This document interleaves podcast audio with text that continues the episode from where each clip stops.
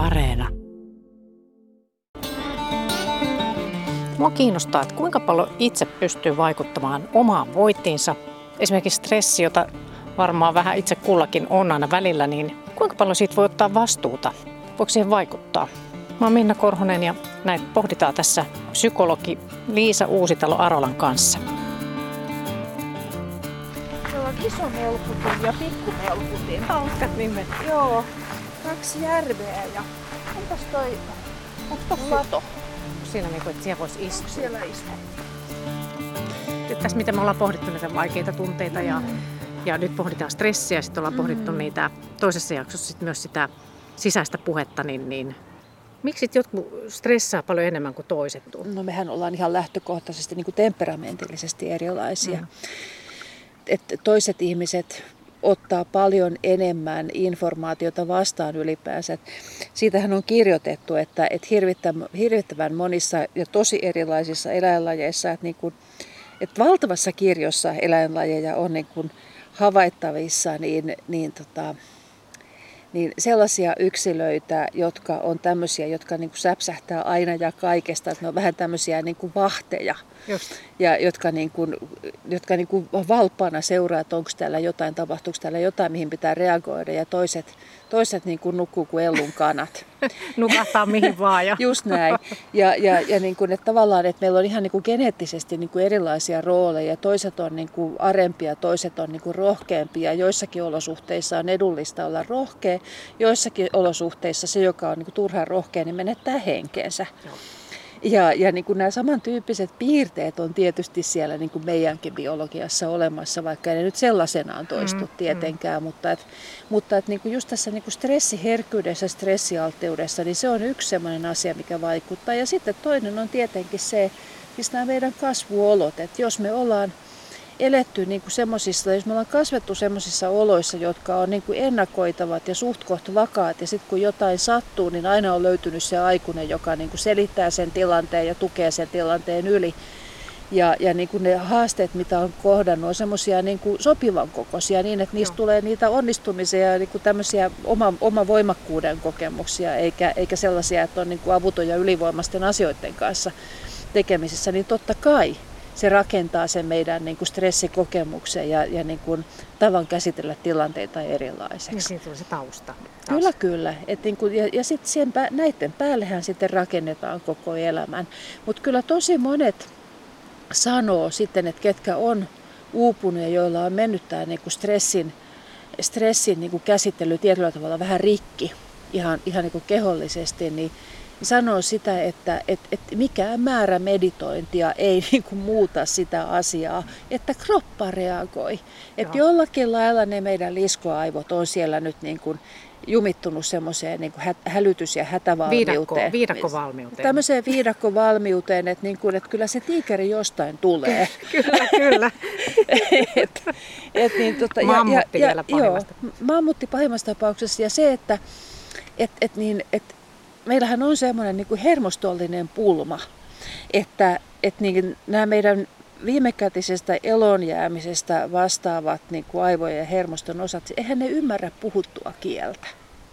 Et, et sinne voi selittää ihan niin paljon kuin haluaa ja, ja siellä seistää, seistää niin kuin homoilasena, että niin kuin mitä toi puhuu. Et, et, et oikeasti nämä on niin, nämä on niin, kuin niin eri tasolla, että se oikeastaan ainoa tapa – jolla tänne niin kuin sanotaan vanhoihin aivoihin voi semmoista niin kuin äh, vaara ohi viestiä välittää, niin on just se, että et niin, et tekee siitä arjesta tasaisesti, ei, niin kuin, ei anna sinne aiheita ää, niin kuin hälytyksiin enempää kuin mitä niitä nyt arjen mittaan tulee. Tekee arjosta, arjesta säännöllistä, ei kauheita kuormitushuippuja, ei leiki sankaria missään tilanteessa ei ihan tolkuttomasti juo kahvia, ei mielellään ihan kauheasti alkoholia eikä muutakaan vastaan. säännöllistä elämää. Just näin, että ei, niin kuin, ei anna sinne syytä kiihtyä. Joo, tekee enemmän. Ehkä joutuu sitten semmoinen ihminen mm. tekee töitä niin sen eteen. Joutuu, ja niin sen joutuu. kroppansa eteen. Koska... Kyllä, ja, ja kyllähän se niin kuin pikkuhiljaa oppii se hermosto niin kuin rauhoittumaan, mutta se voi olla tosi hidas prosessi. Ja, Ja, ja jos, on niin kuin, jos, jos sen on niin kuin kerran saanut ihan kunnolla sekaisin ja hälytyssysteeminsä, niin eihän siitä mitään sataprosenttisia takeita ole, että niin sanotusti entiselleen tulee koskaan. No, toinen asia on taas se, että tämä sama porukka, jotka on tämän kaiken läpikäynyt, niin ei ne kyllä yleensä haluakaan tulla ihan entiselleen. Niin, niin. niin siinä, on, siinä on puolensa ja puolensa Siinä siinäkin. on puolensa. Et sen, sen takia eivät halua tulla entiselleen, että yleensä näkee sen, että, että siinä elämänmallissa, mitä on noudattanut siihen uupumiseen asti, niin on ollut niin kestämättömiä piirteitä, että ei missään nimessä haluaisi enää sellaista elämää, mutta tietysti mm. mielellään olisi terve. Niin. Tuo, tuo hyviä metodeja. Toikin tuli mieleen, kun mä luin semmoista stressityökirjaa myös. Se oli joku tämmöinen Stanley H. Blockin tämmöinen kirja, niin siinä oli vaan, mm. mikä, mikä nyt on varmaan ihan niin kuin ehkä itsestään selvää sulle, mutta jotenkin semmoinen ajatus, että mistä voisi tulla stressiä, että että on aina jotain korjattavaa itsessä. Joo. Niin musta oli jotenkin, niin kuin, musta oli tosi havartava ajatus, että ainahan sitä, että no miksi mä teen paremmin, no miksi mä kehitän itseäni, tai miksi mä nyt on nopeampi. Tai... Onpa se tyhmä. Niin, ja siis tämä menetään, niin kun se siis tulee niin kuin tämä. Niin, tuo kirveä stressihan siitä tulee. No, tulee. Ja kun ajattelee, että millä me itteemme pommitetaan, kun mm. me ollaan tässä puhuttu, puhuttu myöskin tästä sisäisestä puheesta, niin sehän on monta kertaa semmoista ihan jatkuvaa pommitusta, mm-hmm. hillitöntä tykitystä. Joo. Et niinku, et se on niinku koko itses. ajan siellä, korjaa itses, kato, it, kato peiliin. Niin, just oli hauska se sanat, korjaa, korjaa. Korja, niin korjaapa nyt itses, katoppa peiliin. Niin, niin jotenkin. En tiedä. Pidä on... parempi huoli itsestäsi. Niin, siinä on aina joku tämmöinen, varsinkin aina nykyaikana. joku tämmöinen. Aina, että pitäisi, oh, niin on, on niin paljon mediaa, että pitäisi seurata ei käy, tota, katsoa ei toi käy, ja toi ja toi. Ei riitä, ei, ei. Jotenkin, kun sen saa poikki.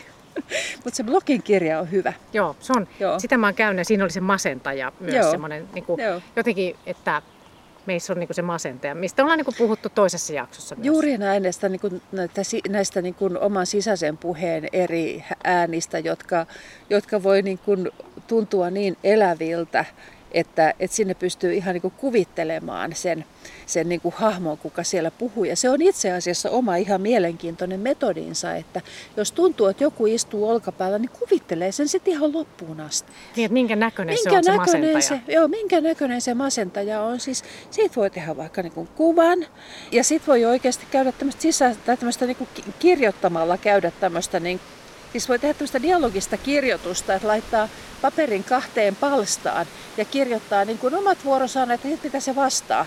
Ja mä takaan, että kun sitä lähtee kirjoittamaan, niin sieltä tulee yllättäviä asioita.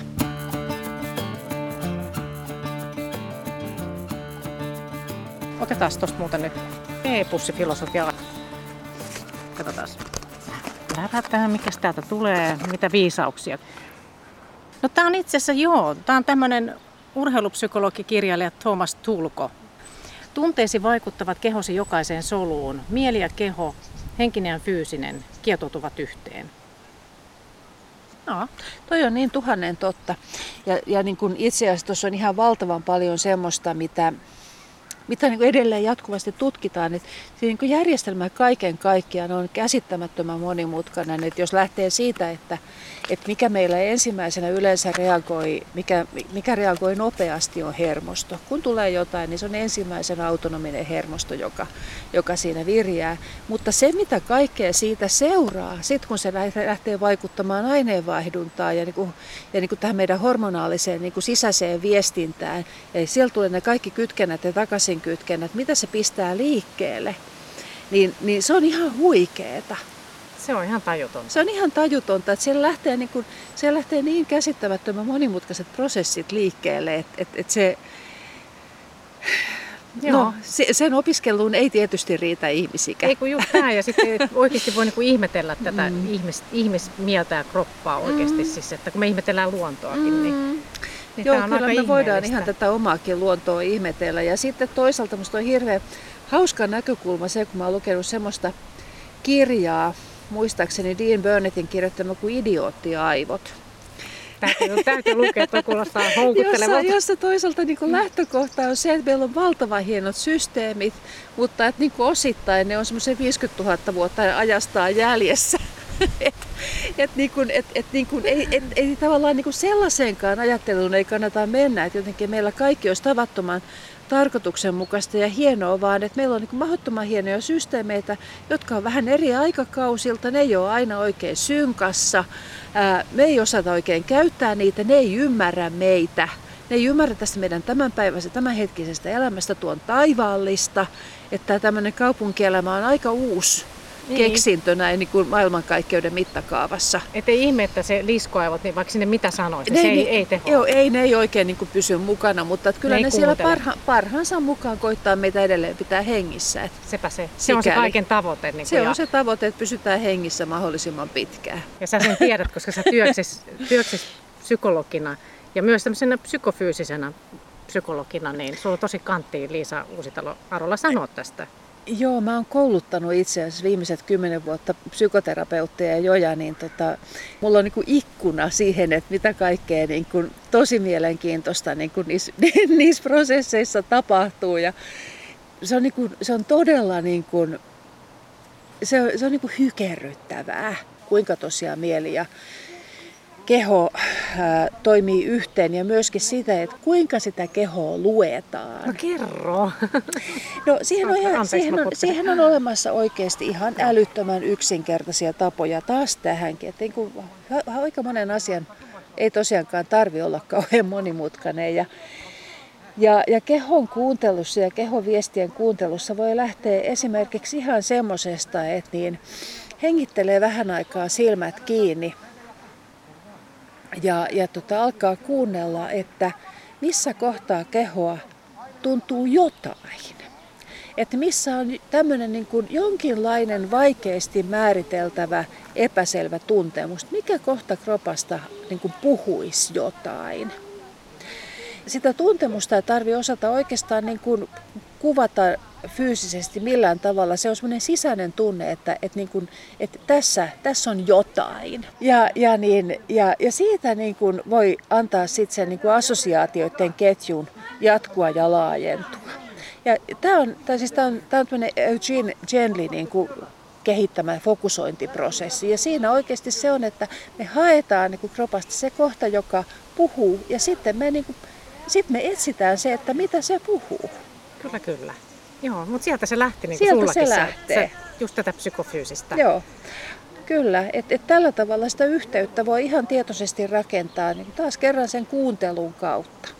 Mutta kuuntelu vaatii aina pysähtymisen, eli sikäli tämmöinen niin päivärytmin rakentaminen niin, että siinä on huokosuutta, siinä on taukoja, siinä on vaikka pieniäkin hetkiä kuunnella itseään, niin se on ihan älyttömän tärkeää, koska muutenhan me ohitetaan nämä kaikki tärkeät vihjeet. Kyllä. Ja jos ajattelee, että päivään sisältyisi vaikka 5-10 tämmöistä kohtaa, jossa voi sitten se pysähtyä kuuntelemaan verrattuna siihen tilanteeseen, että ei tee sitä yhtään kertaa, niin mieti mikä ero on olotilassa niin illalla ja siinä, että mitä mielessä liikkuu ja miltä kropassa tuntuu. Liisa Uusitalo. Katos tuota niin. kaurista tossa. Mitä? Mm, tuolla loikkii tommonen pikku, pikku kauris. Ei voi olla totta. Kyllä vain on. Täällä on varmaan paljonkin. On, niitä on tosi Oliko paljon. Oliko se Bambi? Eikö ne ole Bambeja? E, toi ei kyllä varmaan se ei ollut. ollut niin toi pieni. oli kyllä ihan tavallinen valkohäntä.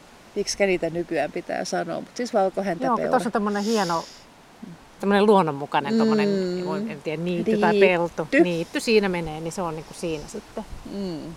No hieno niin. havainto, hieno havainto vielä no tähän. niin, nyt mä harhautin sut. Ei mitään.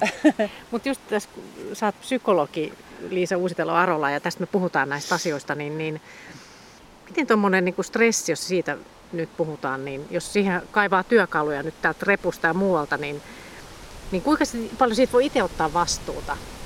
Voi kun osaisikin sanoa sen prosenttiluvun, mutta mä sanon näin, että se riippuu tilanteesta. Että on tilanteita, joissa ihmisellä on omat pelimerkit ja, ja liikkumavara hirveän vähissä.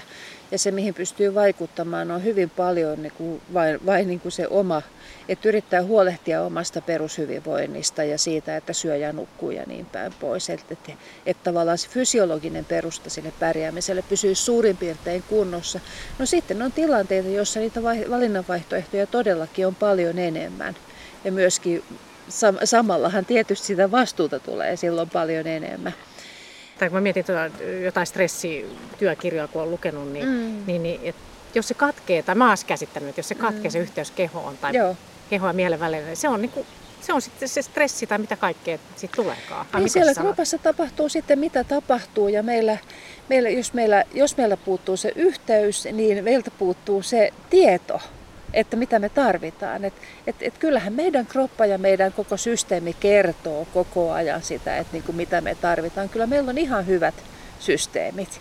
Mutta se vaan, että jos niin kuin ohittaa, ohittaa ne kaikki tilanteet, ne voi ohittaa niin kuin ihan pelkästään niin kuin sen takia, että pelkää kokee, pelkää kuulla miltä tuntuu, pelkää omia tunteita, pelkää ettei kestä sitä, mitä tunteita ja ajattelee tai mitä kroppa sanoo, jos sitä rupeaa kuuntelemaan, niin sehän on ihan, sehän on ihan hyvä syy ohittaa se. Joo, jo. Mutta kunnes ymmärtää, että ei siellä niinku mitään pelättävää ole. Ja näistä me puhuttiin tosi, tosi tota, niin, jos jotakin kiinnostaa nämä tämmöiset vaikeiksi mielletyt tunteet, että miten niihin voi suhtautua, niin tästä, tästä lisää meidän toisessa jaksossa, mutta Onko sitten jotain semmoisia hälytysmerkkejä, kun sä sanoit, että sulki kesti vuosia, mm. mikä on semmoinen hälytysmerkki? Mm. Kyllähän ne tunnetaan hirveän hyvin mm.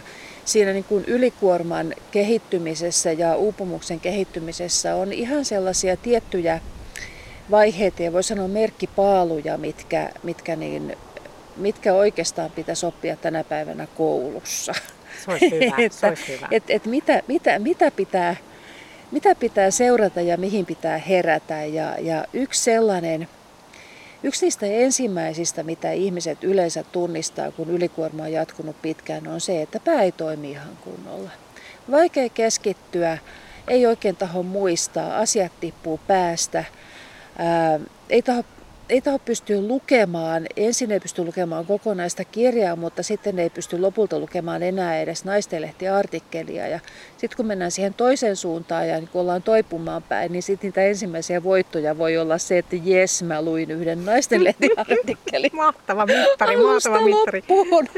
Et se on yksi, mutta siis semmoinen, niin kuin, mitä toiset ihmiset tyypillisesti huomaa, mutta mihin ei itse ehkä samalla tavalla monetkaan havahdu, on tämmöinen tarve säädellä omaa olemista sillä, että alkaa rajoittaa sosiaalisia kontakteja.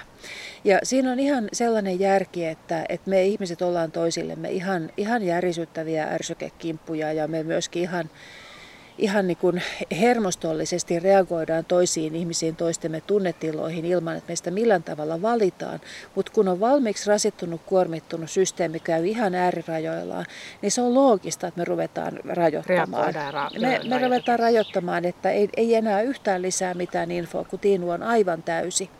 Eli sen, se on semmoinen, minkä toiset huomaa, että nyt se ei tule kahville, nyt se ei juttele, siitä ei kuulu enää ikinä mitään, se ei lähde mihinkään mukaan. Tai sitten se toinen puoli, että, että vaikka niin kuin jotenkin pyöriskin mukana, niin, niin tota voi olla ihan valtavan ärtysä ja lyhyt pinnan ja jotenkin, jotenkin semmoinen, ei ole voimavaroja asioiden pyörittelemiseen ja miettimiseen useammalta puolelta ja kaikki semmoinen leikillisyys häviää. Just. Tulee, yksi, niin tulee, tulee yksitotiseksi. Sitten sellainen selkeä, erittäin vakava merkki on se, kun yöunet alkaa häiriintyä.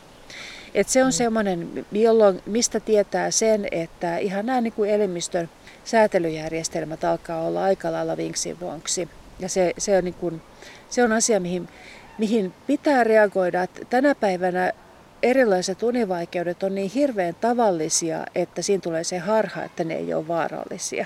Mutta kyllä ne on, koska, koska niin kuin meidän fysiologisen ja, ja myöskin niin kuin psyykkisen palautumisen kannalta uni on niin älyttömän tärkeä. Mm-hmm. Et, et siitä ei oikeasti sitä ei oikein voi, sitä ei voi millään muulla korvata. Kyllä.